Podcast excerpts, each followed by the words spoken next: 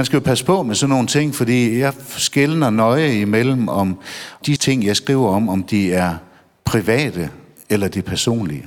Det private, det er der ikke, det rager ikke nogen, sådan set. Men en sang, den, når den bliver personlig for mig, så bliver det med, at man rejser en problematik, som måske nok bunder i et eller andet privat, et eller andet, som jeg har oplevet, men som man ligesom kan sprede ud på andre mennesker. Kommer musikken fra? Kommer den fra en guddommelig kilde til inspiration, en muse måske? Eller er det i virkeligheden et spørgsmål om hårdt arbejde, som nogle gange resulterer i, at inspirationen indfinder sig, og andre gange bare i et stykke godt og funktionelt håndværk? I podcastserien Inspiration tager vi til koncert med danske trædfolk og folkemusikkomponister og sangskrivere og taler med dem om den musikalske skabelsesproces og om, hvordan de arbejder med deres musik som solister i deres bands og i forhold til publikum. Jeg går ind i skoven samler den spær til hver samler bjæsk i skyggen af træer.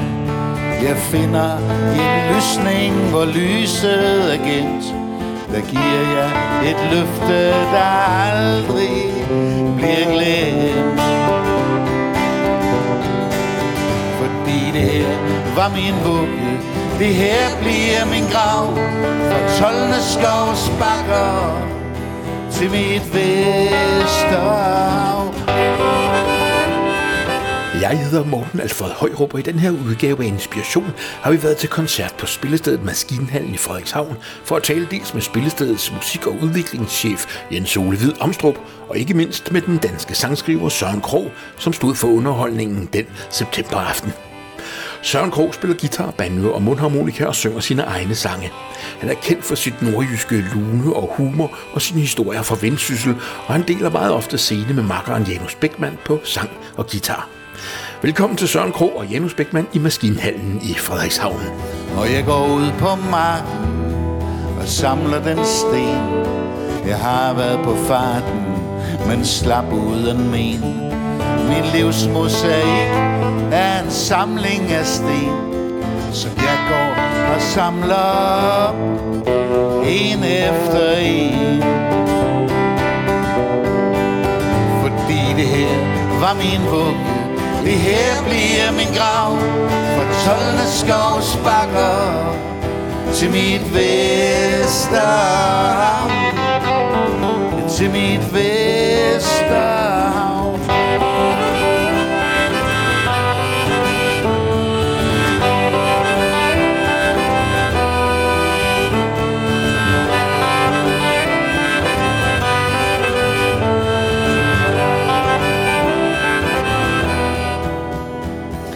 Går ned til stranden, hvor jeg roder i tang til ravsamler suppe med Chablis Vang Blanc. Omhyggeligt dækker jeg bordet til to. Jeg faldt ikke til panden, men jeg falder til ro. Fordi det her var min bog, ja det her bliver min grav. Fra Tolvende skovs bakker Ja, det her var min bog.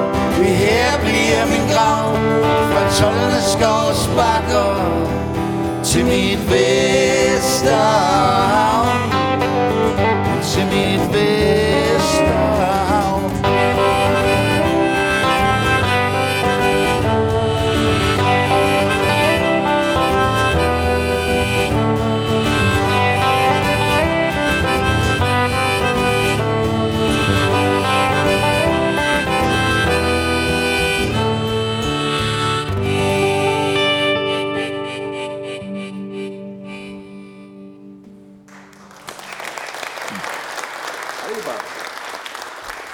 Jørgen Krog, hvad var det for noget, I spillede her? Hvad er historien bag den her sang? Jamen, det er en sang, der, der hedder Fra Tollene til mit Vesterhav, som handler om øh, det der område af vendsyssel, som jeg synes ligesom er mit hud, for nu at bruge et nu dansk ord. Det er min hjemmeegn, og det er der, øh, som, øh, som jeg søger tilbage til i mine barndomserindringer, men det er også der, hvor jeg søger tilbage i sådan rent øh, sangskrivningsmæssigt for at søge inspiration. Og så er det jo sådan en sang, der, der ligesom... Øh, Der handler også lidt om det der med, at, øh, at det er 85 procent af, af alle danskere, de dør maksimum 15 km fra deres fødested. Det vil sige, dem, der dør lige nu, de fleste, langt, langt de fleste dem, de dør maksimum 15 km fra deres fødested. Det handler jo om, at, at folk de rejser ud og uddanner sig og flytter til København og Dubai og alt muligt, men de vender altså hjem igen på en eller anden måde. Og, og det tager jeg sådan ligesom lidt forskud på, kan man sige, i den her sang. Eller lægger det løfte i hvert fald, at det gør jeg også. Så der er en historie bag den her sang, kan man sige. Altså, hvor vigtige er de der historier, som ligger bag sangene øh, for dig, og, og hvorfor det? Jamen, de er fuldstændig essentielle, fordi altså, altså jeg, jeg kan ikke sådan skrive en... Øh, altså, mine sange, de er sådan det, man vil kalde... Det er sådan... Øh, det er episk lyrik. Altså, det er en lille selvstændig historie, som man godt kan, kan læse uden musikledsagelse. Mm. Øh, og, det er, og det har jeg valgt for, for mange år siden, at, at det er simpelthen den måde, jeg, øh, jeg skriver sange på. Altså, jeg kan ikke skrive sådan en sang, som, øh, som kan tolkes i 117 retninger. Jeg er meget konkret i mit billedsprog, men jeg forsøger med mine sange at skabe en, øh, en lille film i hovedet på mit publikum, som, øh, så de får lov at se med på, hvad det er for en film, jeg har inde i hovedet. Og den der film, jeg har inde i hovedet, den filmstrip fra fra 12. til mit Vesterhav, den forsøger jeg så med sangen og den måde, jeg ligesom er beskrivende på, og give videre til mit publikum. Skal man forstå det sådan, at når du laver sange, så handler det om noget, der ofte er sket? Nej, ikke nødvendigvis, og det behøver ikke at passe eller noget som helst. Det er også lige meget. altså skidt med det er bare en god historie, plejer jeg at sige. Men, men det, det handler om, det er jo, at der er en god historie, som man som lytter eller som publikum føler sig genkendt i. Men tager du nogle gange udgangspunkt i mennesker, som rigtig eksisterer eller har eksisteret i det hele taget? Jamen, det er ikke så vigtigt for mig, det der om, om, øh, om, om det, det, og det er lidt det der med, om det passer eller ikke passer. Det, det, er, det er lige meget, altså det er ligesom en film, altså jeg synes sådan de der film, der er based on a true story, de er, jamen det ødelægger det hele, hvis de er based on a true story, man får det at vide. Jeg vil meget hellere vide, øh, leve i, øh, i usikkerheden, kan vide, om det er sket, eller det ikke er sket, altså. Og det kan man jo ikke google sig til nogen som helst steder, hvis man hvis det ikke står for enden af en film, heldigvis. Og sådan skal det også være med en sang. Søren Kro, vi skal høre en sang til, øh, og hvad skal vi høre? Hvad kan du fortælle om den? Jamen, vi skal høre en sang, der um, vi er igen i Vendsyssel. Og det er fordi, altså efter de sidste, ja det ved jeg ikke, de sidste 10-15 år, der er mine sange, de, langt de fleste sange, de kredser om Vendsyssel, de kredser om karakterer heroppe, og de kredser om steder, og, øh, og den næste sang, det var måske egentlig den sang, som, øh, hvor jeg for første gang ligesom satte mig ned og tænkte, at, øh, at, at ud fra det tema, ud fra temaet Vendsyssel, Nordjylland og, og det at være heroppe fra, kunne jeg egentlig godt, der lå mange, mange flere sange gemt. Og det er en sang, som, øh, som jeg skrev for en øh, små 20 år siden, hvor jeg var på ferie i, i en lille by, der hedder Lønstrup, der ligger over på den anden side af, af, af kysten ud til Vesterhavet. Og der, øh, og der skrev jeg sådan en, øh, en sang, som, øh, som handler om bare det der med at sidde og glo i sandet, lige ude i luften. En sang, der hedder To skridt fra at blive våd nu, som vi gerne vil spille for jer.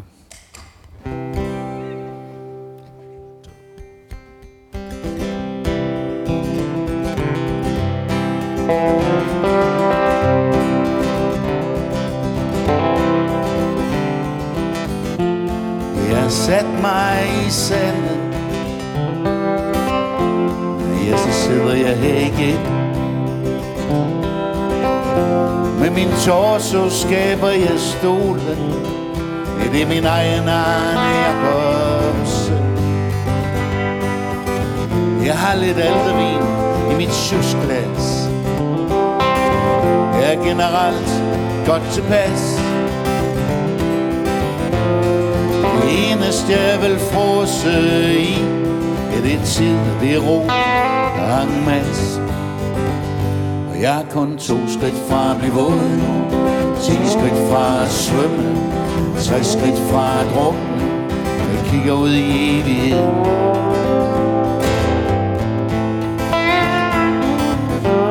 Og det er tydeligt for enhver nu At der kun er den lille tilbage. På vor herres palet og jeg tænker på, hvad min bedste mor hun sagde. Hun sagde, det er ikke noget medfødt.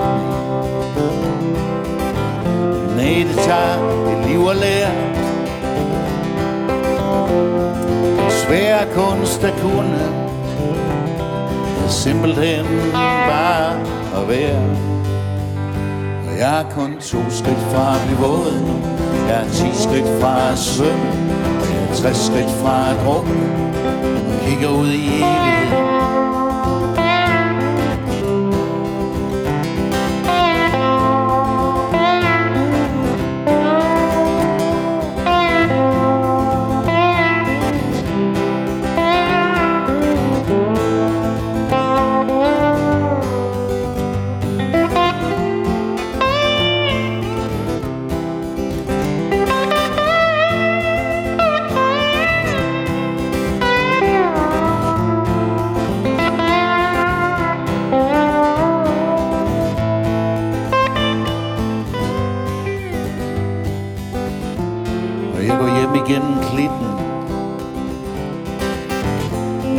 Hjem til bedstefars hus.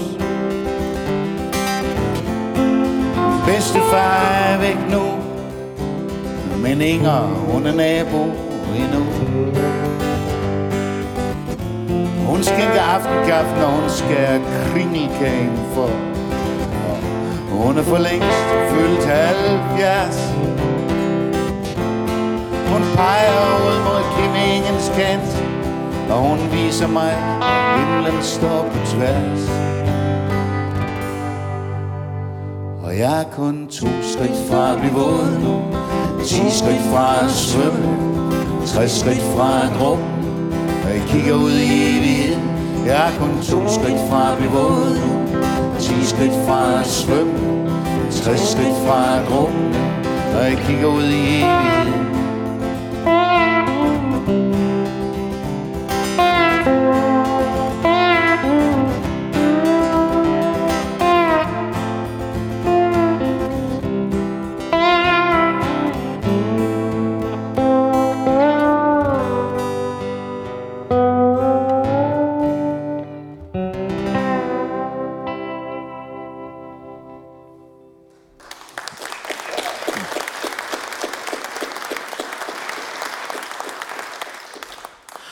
Søren Krog, vil du ikke øh, introducere os for din makker Janus Bækman? Det er Janus Bækman på elgitar, dobro og lapstilgitar. Giv lige en hånd til ham. Altså, jeg ved, I har arbejdet meget sammen, men jeg ved ikke, hvor lang tid. Ja, altså vi mødte hinanden i 2001, og så har arbejdet sådan lidt øh, sporadisk sammen indtil, jamen for indtil 2016-17 stykker. Hvordan startede samarbejdet? Jamen det gjorde det ved, at øh, altså helt tilbage for mange, mange år siden, der var 20 år siden, der var det fordi, øh, jeg, havde lavet en, øh, jeg havde lavet en plade med musik til Knud Becker, det? Sådan en digterplade, og så skulle jeg spille et, øh, lave et indslag på sådan en sangskriveraften i Aarhus på et øh, musikværtshus, der hed Fatter Eskild. Øh, og der skulle der spilles en guitarsolo. Og den uh, guitarsolo, den spillede navnet kun i Knud Møller på pladen, men han kunne ikke den aften. Og så ringede jeg til Janus. Og den var Janus frisk på. Og så kom han og spillede med på, jeg tror et par sange eller tre eller sådan noget. Og der mødte vi hinanden første gang. Hvordan arbejder jeg så helt konkret, når I arbejder sammen nu? Jamen det gør vi sådan, at vi, øh, altså vi er jo meget ude at spille. Altså hvis vi ser bort fra coronaen, så, så er vi jo ude at spille sådan året rundt, løbende øh, over hele landet. Og øh, det er mig, der skriver sangene. Og, øh, og så mødes vi øh, en gang imellem og, og, og øver lidt og får nye sange på. Og, og lige nu der er vi ved at indspille en ny plade. En plade, som øh, kommer til at hedde Havtornland. En plade, der kommer til at handle om vendsyssel og karakterer heroppe. Og, øh, og den arbejder vi på nu, og den kommer ud til januar. Og den arbejder vi jo på på den måde. Jeg sidder derhjemme og, og skriver sange, og så tager jeg op til Janus, der bor på, jeg tager ud til ham på Djursland. Og, øh, Og så sætter vi os der, og så prøver vi at spille den igennem på forskellige måder. Jeg har et par mandoliner med, og lidt banjo og lidt forskelligt, og så prøver vi os lidt frem, og så finder vi ud af, når noget det lyder godt, og så kalder vi trommer og bass og violin ind, og hvad der ellers skal på øh, lidt senere i processen. Fortæl os lige, hvordan du selv kom i gang med at synge og spille, og måske ikke mindst, hvordan du kom i gang med at skrive sange. Ja, det er en lidt, øh, det er en lidt humpet vej, vil jeg sige, fordi jeg startede med, at øh, jeg har aldrig opfattet mig selv som sanger, og gør det i og for sig heller ikke øh, øh stadigvæk, men øh, jeg startede med at, øh, med at spille bas i forskellige sådan, øh, orkestre, kopibands, værtshusbands, og, og spillede rigtig meget bas. Og øh, sideløbende med, at jeg gjorde det, så uddannede jeg mig til lærer, og var skolelærer i fire år. Og så sagde jeg op for det, fordi jeg egentlig tænkte, at jeg skulle spille noget mere bas. Og så fik jeg sagt op for det, og så begyndte jeg så at, at begyndte de her sange så at pible frem, og der var jeg sådan midt, slut 20'erne. Og, øhm, og så lige pludselig et år efter, jeg havde sagt mit faste arbejde op, jamen der fandt jeg mig altså selv stående og synge min egen sang, noget jeg aldrig havde troet skulle ske et år før. Det var bare sådan nogle sange, jeg skrev til skrivebordskuffen. Men jeg fandt en, øh, en marker, en fyr, der nu bor i Jørgen, Niels Christian Thomsen, som var lidt i samme situation. Så vi var sådan hinandens øh, støttepædagoger i det her projekt. Og så rejste vi land og rige rundt og spillede for en 100 kroner hvis det var det, eller spillede for et honorar, hvis det var det. Vi var sådan set ligeglade, vi skulle bare ud med vores sange. Og det var jo sådan et fuldstændig, man kan sige, øh, jamen næsten manisk arbejdstempo. Vi, øh, vi skrev sange og spillede, skrev sange og spillede, skrev sange og spillede. Og så på et tidspunkt, så fik han nok af det, og så fortsatte jeg selv. Og øh, ja, nu er der så gået ja, mere end 2.000 koncerter og næsten 10 albums siden dengang. Så det er... Så nu er der ingen vej tilbage? Simpelthen. Nej, nu er der ingen vej tilbage. Det er der bestemt ikke. Ved du, at Charlie Chaplin han sagde engang noget i retning af, at inspiration det er noget, man får efter at have arbejdet hårdt i 10 timer, hvis man er heldig. Øh, forfatter og digter Johannes Møllehav, som døde for ikke så længe siden, han mente, at øh, inspiration det er noget for amatører, fordi hvis man er professionel, så har man altså ikke tid til at sidde og vente på at blive inspireret, så må man bare i gang med at arbejde, for man ved, at man skal have en sang klar kl. 3 om eftermiddagen for eksempel. Hvordan er din arbejdsproces? Altså kommer sangene bare til dig, eller hvordan fungerer det? Ja, nu skrev Johannes Møller, og han skrev jo altså bøger i et vist tempo, kan man sige. Jeg kan godt forstå, at han ikke har tid til at vente på inspiration, men bare skrev jo. Men øh, min arbejdsproces, den er næsten omvendt, vil jeg sige. Øhm, altså jeg går og venter på, og, og, og guderne må vide, hvor det kommer fra, det der med, hvor ideen den opstår til en sang. Øhm, men, øhm, men jeg går og, ja, det er ligesom, jeg får sådan ideen, til en sang på et eller andet tidspunkt, og så skriver jeg nogle få ting ned i, et, øh, i en Kina-bog, en notesbog, eller på min computer, eller et eller andet, og så, så sætter jeg mig ned på et tidspunkt, og ligesom gør det færdigt. Men det det er helt klart at få ideen til en, øh, en fortælling, for det, øh, få ideen til en historie, eller et tema, som jeg ønsker at, at tage op, og som jo helst ikke skal være, have været taget op af andre inden men øh, som noget, som bare er, er mit på den måde. Men hvor kommer de så fra, de der idéer, som du så ligesom går og leder Jamen, efter? Nogle af dem, de kommer, jo, de kommer jo fra min opvækst. Altså de her sange, der nu kommer på Havtornland, det er sange, der, der foregår heroppe, som handler her om, om, om livet heroppe. Men øh, altså nu, øh, den næste sang, som vi skal spille, det er en, øh, det er en sang, som, øh, som handler om min far. Øh, og jeg er, jeg er opvokset med en far, som var psykisk syg, havde den øh, sygdom, som man dengang kaldte maniodepressiv. Øh, I dag der kalder man det bipolar lidelse. Og, øh, og jeg synes jo på et eller andet tidspunkt, da jeg havde skrevet, jeg ved ikke, jeg har måske skrevet på det tidspunkt, 150 sange, så tænkte jeg, altså på et eller andet tidspunkt, så blev jeg også nødt til at gå virkelig ind, langt, langt ind, der hvor det måske ikke nødvendigvis gør ondt, men hvor det bliver meget, meget personligt øh, og grave nogle af de der ting frem. Og en af de ting, det er jo så fortællingen om den her dreng, der står uden for den her dør, som er lukket, hvor far er gået ind bagved. Det er selvfølgelig sådan en metafor, en, en billedlig fremstilling af en, en far, der går ind i et andet rum, der får en depression og, og, og er øh, uden kontakt med omverdenen. Og hvordan det er at stå der, og det synes jeg, dels så synes jeg, man skal jo passe på med sådan nogle ting, fordi jeg skældner nøje imellem om, om, øh, om de ting, jeg skriver om, om de er private eller de personlige. Det private, det er der ikke, det rager ikke nogen, sådan set. Men en sang, den, når den bliver personlig for mig, så bliver det med, at man rejser en problematik, som måske nok bunder i et eller andet privat, et eller andet, som jeg har oplevet, men som man ligesom kan sprede ud på andre mennesker. Fordi den her problematik, eller den her, det her med at stå uden foran, igen billedligt talt, den her dør, og ikke kan forstå, hvad filen er, der foregår derinde. Hvorfor er det, at han er væk i flere måneder? Det er jo den samme problematik, som pårørende til stofmisbrugere, eller misbrugere i det hele taget, de kan stå udenfor. Hvorfor fanden er det, at han skal drikke sig i hegnet 30 dage i træk, eller forsvinde i hastog, eller i stofmisbrug, eller ludomani, eller hvad ved jeg, man kan være afhængig af. Og den ting, synes jeg var vigtig at rejse. Det synes jeg, det var vigtigt at, at tale om det. Fordi jeg er fra en generation, hvor da jeg var dreng, der talte man ikke om den slags. Man talte ikke om, at folk de var psykisk syge. Man sagde ligesom, at der var nogen, der havde nerver, og så var nogen, der havde dårlige nerver. Og, så, og det var sådan ligesom de to kategorier, der var. Og det at have nerver, det var sådan det, vi i dag vil kalde depression, angst og stress og sådan. Og det at have dårlige nerver, så var man altså decideret sindssyg. Og det var min far.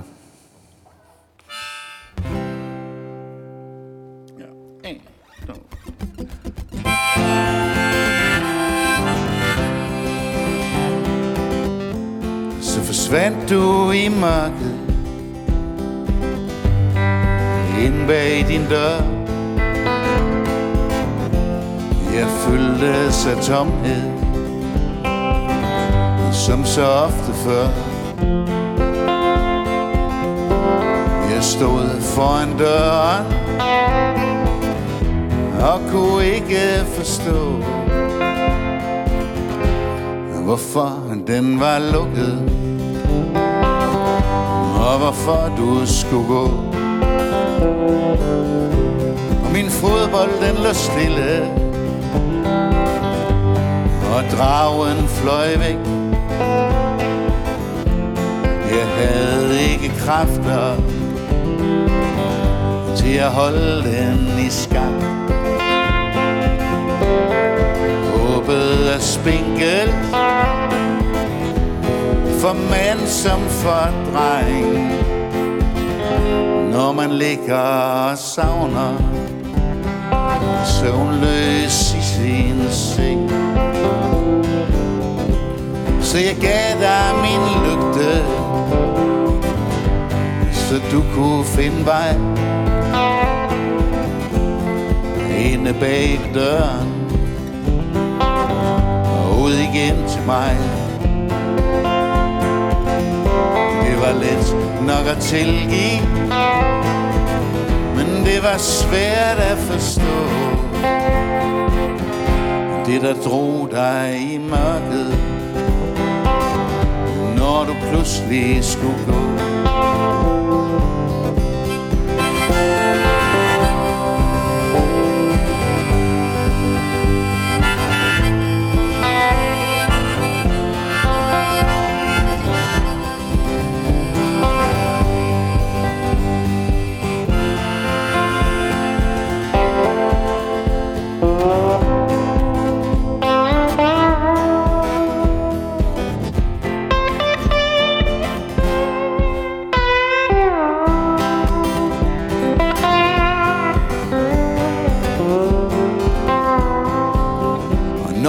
Andre skrev ønsker.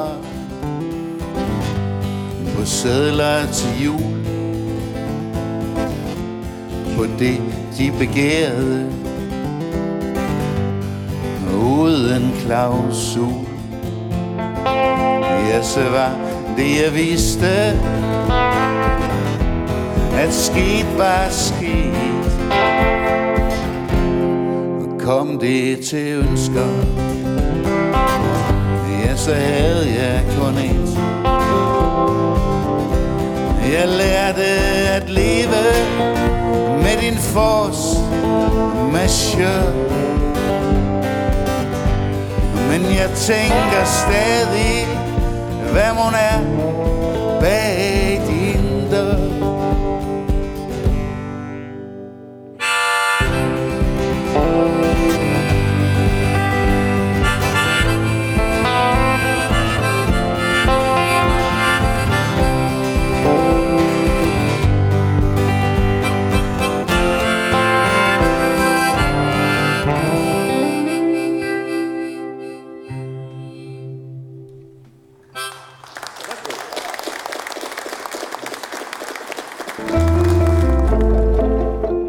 jeg hedder Jens Ole og øh, er til daglig spillesesleder her i Maskinhallen, hvor I dumper ned. Og Maskinhallen, øh, hvis vi bare lige tager den lynhurtigt, så er det jo et gammelt elværk, der har fungeret i rigtig mange år, både som kommunekontor, foreningshus osv. Og der er stadigvæk foreninger i huset, men for en øh, 4-5 år siden besluttede vi, at nu, nu skulle der virkelig ske noget på koncertsiden dernede. Så vi har vi ligesom fået lov at overtage et helt lille lokaler hernede og lave ny backstage og og har nu lavet en ny satsning her fra, fra 1. januar på at være sådan et folk roots spillested i, i Vendsyssel. Så det er, vi, det er vi kommet rigtig godt i gang med. Hvorfor lige et folk roots spillested? Der var mange overvejelser, der gjorde det. Øh, jeg kom her til i 14, og der var det sådan et, øh, genrebredt øh, spillested. Øhm, og en af de ting, første ting, jeg gik i gang med, det var at begynde ligesom at afsøge hele området her. Hvad er der egentlig af, af musik i området? Hvad er der af, af musikleverandør i området? Øhm, og da jeg sad og gjorde det op for et, øh, et par år siden øhm, på, en, øh, på sådan en plusliste, så fandt jeg ud af, at der var måtte være et marked for at arbejde ind i den her genre. Det var det ene, jeg fandt ud af. Det andet, jeg fandt ud af, det var, at øh, de artister, som et bredt, genrebredt spillested tit booker, er nogen, man også kan høre i Jørgen eller i Aalborg eller nede i Aarhus, og folk har ingen problemer med at, at rejse langt efter musik længere. Så det var en af tingene, hvor jeg tænker, jamen dem burde jeg måske have lidt sjældnere, og så prøve at se, om jeg kunne fokusere og skabe en lidt anderledes og interessant profil på spillestedet. Så det var nogle af de overvejelser, jeg var i. Men lige den genre der, hvad er det, du synes, den kan, sådan der du rammer, og ikke for eksempel jazz? Der er ingen tvivl om, at øh, da jeg ligesom begynder sådan at, kigge lidt mere præcis på det, og jeg begynder også at mærke efter hos mig selv og med mit publikum, øh, så får vi øh, nogle oplevelser, sådan nogle aftener, som har en autenticitet. Vi, øh, vi kan mærke den musik, når vi er i rummet, når man kommer som gæst, og der går et band, en artist på scenen, så får vi lige pludselig en kontakt, som jeg ikke synes, øh, jeg har fået at kunne levere til mit publikum ved nogle lidt større setup, øh, ved en P3-artist. Øh, selvfølgelig kan de også levere det, men jeg synes, der var, der var flere hits ved at arbejde, altså på den måde, øh, med den forbindelse mellem publikum og musik. Og så er der også en anden ting, og det er måske en personlig ting, men den har alligevel afgørende betydning for os, hvordan jeg synes, jeg så kan arbejde på spillestedet. Jeg får også en anden type relation til de musikere, der er i det felt. Øh, og det kan jeg rigtig godt lide, fordi på den måde kan vi komme til at arbejde konceptmæssigt med nogle nye ting også på spillestedet. Lige til sidst, hvad er drømmen med stedet her for dig? Nu har jeg lige lanceret en ny billet, og drømmen er jo, at øh, man melder sig ind i noget, man nogen steder kunne kalde en klub. Det gør jeg ikke, men du melder dig ind i et sted, øh, køber en aktie i og vil øh, tvinge dig selv til at få en række oplevelser, som du ellers ikke ville have fået. Og jeg, jeg håber, at øh, Frederikshavnerne og folk i Vendsyssel finder ud af, at vi rent faktisk kommer til allerede gør det, men kommer til at præsentere nogle helt særlige musikalske oplevelser hernede, nogle måske helt særlige koncertformater, øh, som man skal lidt længere hen eller et andet sted hen for, i landet for at levere. Det vil jeg i hvert fald gerne stå for. Og så også det her, at publikum de må gerne komme her for musikken, men de må også gerne komme her, fordi det er en helhedsoplevelse. Altså, der er også mere end musikken. Der er også fællesskabet. Øh, der er også en god kop kaffe. Der er også stemningen. Tak fordi vi måtte komme på besøg. Velbekomme. Søren Krog, jeg skal lige høre, hvordan arbejder du med dine melodier? Altså, kan du noder? Skriver du ned på noder, eller? Jamen, jeg kan godt skrive lidt ned på noder, men det er ikke sådan noget, jeg, jeg gør så meget. Det er... Jeg var sammen med en, en række sådan sangskriver og, og sådan komponister her for et stykke tid siden, og så, så, skulle vi, øh, så snakkede vi så lidt om, hvilke programmer vi brugte til at optage vores ting i. Og så da det blev min tur, så skrev jeg, så sagde jeg så, jeg bruger Word. Fordi øh, ja, det eneste, jeg, jeg bruger ikke sådan nogle optageprogrammer, fordi jeg kan ikke finde ud af at bruge dem, og jeg interesserer mig overhovedet ikke for at bruge den. Men jeg gør det, at når jeg sådan ligesom arbejder med melodierne, så bliver der ofte nogle akkorder, som jeg finder ud af, der passer godt sammen, og, øh, og så spiller jeg det simpelthen om og om igen til jer selv, og alle andre er ved at blive vanvittige, for jeg kan huske det, indtil at jeg skal op til Janus og præsentere ham for det. Og så skriver jeg teksterne, for dem kan jeg slet ikke huske. Men så melodien, den, øh, den, den får jeg så lært så meget uden af. Så det kan man sige, det er sådan en helt stenalderagtig måde at, at, at ligesom at, at, at, at gemme tingene på. Vi har snakket allerede nu en hel masse om, hvor de der sange egentlig kommer fra, så nu vil jeg lige se, om jeg kan få dig til at summe op. Hvor kommer sangene rent faktisk fra? Jamen, de kommer jo fra mig og mit liv. Øh, og, og de kommer fra, fra de, øh, og de kommer altså fra den del, de dele af mit liv, som man kan sige, som jeg synes er relevant at dele med andre. Som jeg synes er vigtigt at dele med andre. Og, og, øh, Men kan alle skrive sange, eller er det noget, man, man, øh, man lærer, eller er det måske en særlig gave? Nej, det kan de bestemt ikke. Altså, der er rigtig, rigtig mange, som lever af ikke at kunne skrive sange, men gør det alligevel, kan man sige. Der er en hel genre inden for den slags. Men nej, det, jamen det, det ved jeg ikke, om alle kan. Altså, altså jeg tror med mange ting, det der med at spille musik, der tror jeg, der er det sådan, at øh, altså for det der med at lære at spille, der handler det om hårdt arbejde. Øh, det er 2% talent og 98% at sætte sig ned på sin flade røv og blive ved, indtil man lykkes med det. Og det er så uanset, om man skal spille violin eller mundharmonika, eller faktisk også det der med at skrive sange. Men der er selvfølgelig nogen, der har en, en, en, en medfødt evne. Altså, der er jo en, øh, altså, en Paul McCartney, som inden han har fyldt 30, har skrevet altså, noget af det mest fantastiske musik i verden. Øhm, og så er vi andre, der er fyldt 50, og stadigvæk ikke er noget der til, man alligevel har bidraget med noget, kan man sige. Altså. Men det vil sige, du mener, jeg forstår godt, at alle kan lære det i princippet? Eller? Ja, vi, ja, ja, men det, det, det, det kræver, det, det, det, det, altså den præmis har nogle forudsætninger, og det er, at man virkelig vil bruge tid på det, øh, og, øh, og arbejde med det. Men jeg kender også, jeg må så også sige, at jeg, må, nej, jeg bliver nødt til at sige nej, det kan alle sgu ikke lære, fordi øh, jeg, har, jeg har spillet med folk, som virkelig har arbejdet med at prøve at skrive sange, og de siger, at jeg kan bare ikke. Jeg kan simpelthen ikke... Øh, og det er ikke, fordi de ikke kan spille. De kan sagtens spille, og de kan også godt finde på noget lidt melodiværk. Men det der med, og ligesom, det handler også om at jo at, træffe nogle valg og beslutte sig om, hvad det er for nogle sange, man gerne vil skrive. Vil man skrive på dansk? Vil man skrive på engelsk? Eller vil man lave instrumental musik? Eller hvad vil man? Og, øh, og der er nogen, der... Nej, jeg tror ikke, alle kan lære det. Jeg tror heller ikke, alle kan blive læger. Jeg tror heller ikke, alle kan blive gode skolelærer eller gode tømrere. Mm. Øh, men, øh, men hvis, man skal, hvis man har lyst til det, så skal man jo bare gå i gang. Søren, hvis nu du skulle give et råd til et menneske, som kommer til dig og gerne vil skrive sin allerførste sang, hvad vil dit råd sådan rimelig simpelt, hvad vil det være? Det er at lade være med at foregive noget over for sig selv. At lade være med at, man skal, man skal skrive det musik, man på en eller anden måde øh, selv gerne vil høre. Man, man skal skrive den sang, som man gerne selv ville have skrevet. Jamen, det er lidt ligesom at bygge et hus. Altså, hvis man kan sige, gå i gang med at bygge et hus, så skal man også gøre sig nogle tanker om, hvad for et hus man vil bygge. Hvad for et fundament der er. Om det ligger på en bjergskråning, eller det ligger på en sandstrand. Altså, der er stor, stor forskel på, øh, på udgangspunktet. Og det skal man gøre sig nogle tanker om. Men mindre det bare flyder ud af nogen, og det er der jo. Det ved vi jo. Der er nogen, det bare flyder ud af uden hverken de eller andre kan sige hvorfor og hvordan. Vi skal slutte nu, øh, Søren Kro. Hvad vi spille for os her til sidst? Jamen, jeg vil spille en sang, som... Øh, jamen, det er jo øh, faktisk et godt eksempel på det der med at, øh, at, at have noget helt konkret og at tage udgangspunkt i, i en sang. Og det kom så af, dengang jeg var, da jeg var dreng, der kan jeg huske, min far han fortalte en gang en historie for mig, om øh, den lille by, han boede i, imellem øh, Jørgen og Lykken, der hedder Rubjerg. Og der fortalte han om en, en aften i 30'erne, hvor han er lejet ud om aftenen, og så kommer der sådan nogle hestevogn kørende ind i byen. De kommer sydfra, og allerforrest, der er der en gul hestevogn. Sådan nogle store arbejdsheste, der har trukket de her hestevogn hele vejen op igennem Europa, de kommer ned fra Rumænien. Sigøjnerne er kommet til Rubjerg.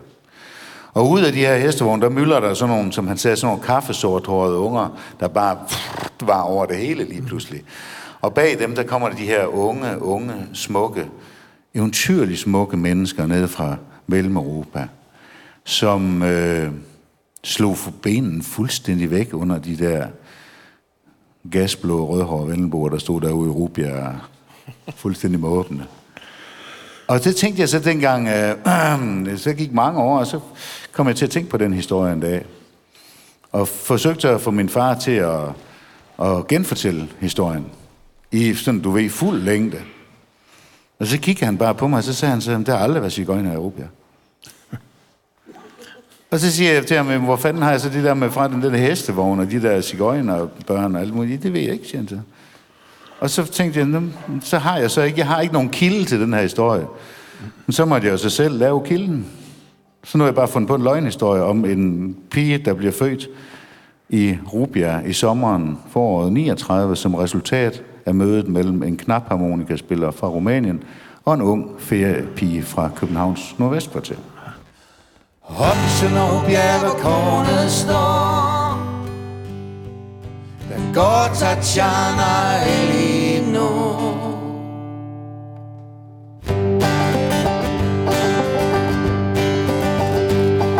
Tatjanas far fra Rumænien var en guds med noget spillemand Og Tatjanas mor, hun fra Nordvest. Og hun lod sig lokke af cigøjnerlist Op i Sønderbjerg, hvor kornet står Der går Tatjana Elino Med glistrende øjne og kaffesort hår. Op i Sønderbjerg, hvor kornet står. Og de siger til Tatjana Elino Render løs fra folk i nord. Trods det, de gemmer sig så godt de kan. Ja, så stjæler hun hjertet fra hver en mand. Op i Sønderbjerg, hvor kornet står Der går Tatjana Elino Med gnistrende øjne og kaffesort hår. Op i Sønderbjerg, hvor kornet står Der går Tatjana Elino Rygterne løber fra gård til gård. Op i Sønderbjerg, hvor kornet står dommeren sagde, hun var pyroman da hun satte præstens sjæl i brand. Og når doktor prøver med medicin, ja, yeah, så ved han godt, at han er til grine. Op i Sønderbjerg og kornet sår går Tatjana Elino. Med glistrende øjne og kaffesort hår. Op i Sønderbjerg, hvor kornet står.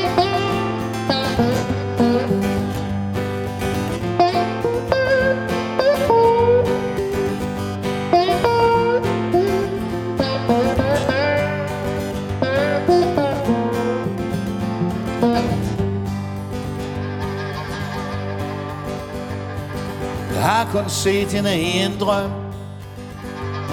Hun forførte Lucifer, fandens søn Og uanset hvor jeg går hen Ja, så hører jeg en visken igen og igen. Op i Sønderbjerg, hvor kornet står Der går Tatjana Elinor Med gnistrende øjne og kaffesort hår. Op i Sønderbjerg, hvor kornet står Der går Tatjana Elinor Rygterne løber fra gård til gård op i Sønderbjerg, hvor kornet står, der går Tatjana Elino Med gnistrende øjne og kaffesort hår. Op i Sønderbjerg, hvor kornet står, der går Tatjana Elino Rygterne løber fra gård til gård. Op i Sønderbjerg, hvor kornet står. Op i Sønderbjerg, hvor kornet står. Op i Sønderbjerg, hvor kornet står. Sardi.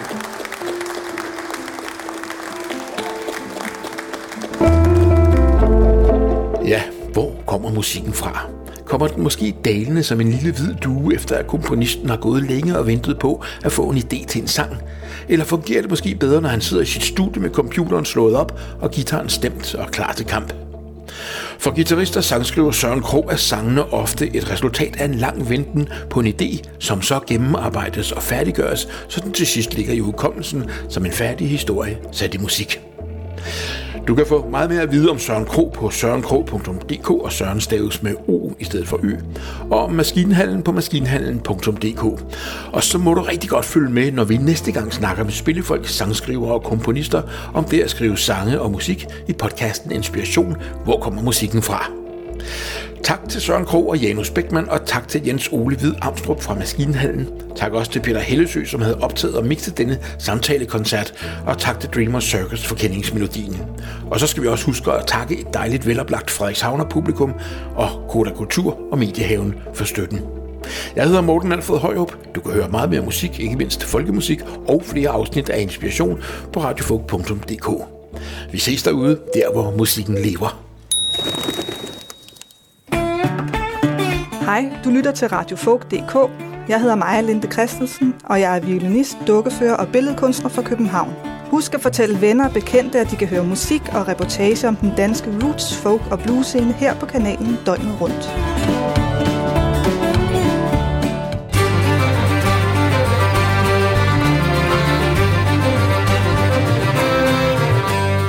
Hej, mit navn er Peter Steinbjerg. Jeg tegner tegneserier.